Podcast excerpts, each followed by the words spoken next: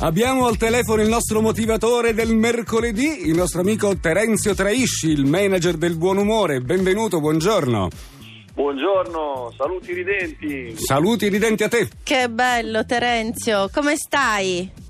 Bene, bene, grazie. Allora, oggi, bene. oggi partiamo da una notizia che eh, diciamo non è proprio da prima pagina, però ehm, è su tutti i giornali, e cioè che eh, Cassano, il giocatore di calcio, ehm, era in ritiro col Verona dopo un anno di stop, insomma ha avuto la- una sua crisi perché Cassano è avvezzo a questi colpi di testa, ha detto no basta io mi ritiro, ho sbagliato, non è vero che volevo ricominciare a giocare a calcio e, e poi invece sono riusciti a, con- a convincerlo a restare, a portare avanti questa sfida che aveva deciso di affrontare. Ma eh, secondo te cosa succede in questi casi e qual è la tecnica giusta per dare una Aiuti- mano? aiutiamolo. Eh, tutti a, a sostenere Cassano.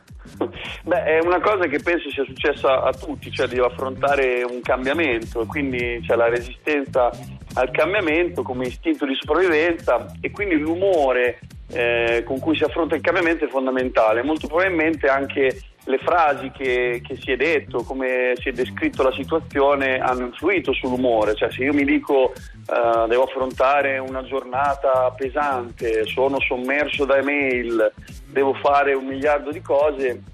Lui avrà, detto, lui avrà detto devo stare a dieta, devo di nuovo correre dalla mattina alla sera, sto lontano dalla mia famiglia e quindi si è caricato dici di angoscia invece che pensare che meraviglia ritornerò in uno stadio e sentirò Esatto. il boato di tutti i tifosi per i miei gol. Quanti anni ha Cassano? 35. Ok.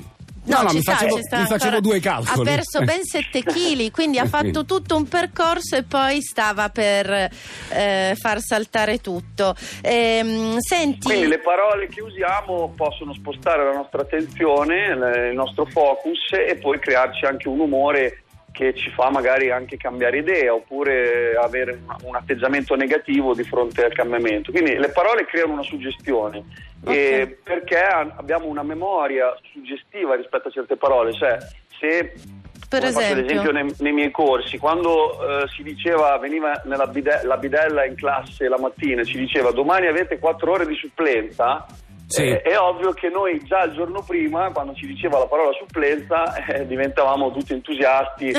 Ci sono persone che sorridono anche se lo dice adesso la parola supplenza. Sì, infatti noi abbiamo, Abbiamo riso. sorriso, Cioè, sì, esatto. abbiamo riso. Eh, perché la parola supplenza ci crea eh, una memoria suggestiva positiva, quindi entriamo in modalità supplenza, che, che quindi è ovviamente diversa da dire domani abbiamo quattro ore di, di spiegazione o di interrogazione. Quindi, Senti, io ho una che curiosità. usiamo- Come? sc- no, dico, ho una curiosità, Terenzio, ma è vero che hai fai tanti tuoi clienti, tanti parrucchieri?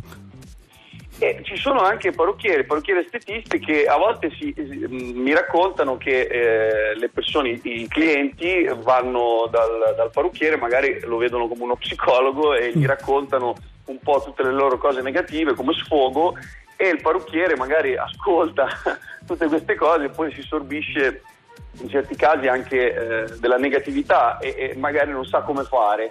E si dice che bisogna ascoltare, è anche vero che si ascolti e, e- poi lasci il- la persona nel suo stato negativo, non- questa cosa non aiuta. Quindi attraverso magari delle domande si può spostare il focus appunto di, di questa persona. Eh, di solito si chiede come stai e magari anziché chiedere come stai che ti apre la possibilità magari di dire malissimo oppure Certo. rispondere Se ti capita la persona sbagliata, sì.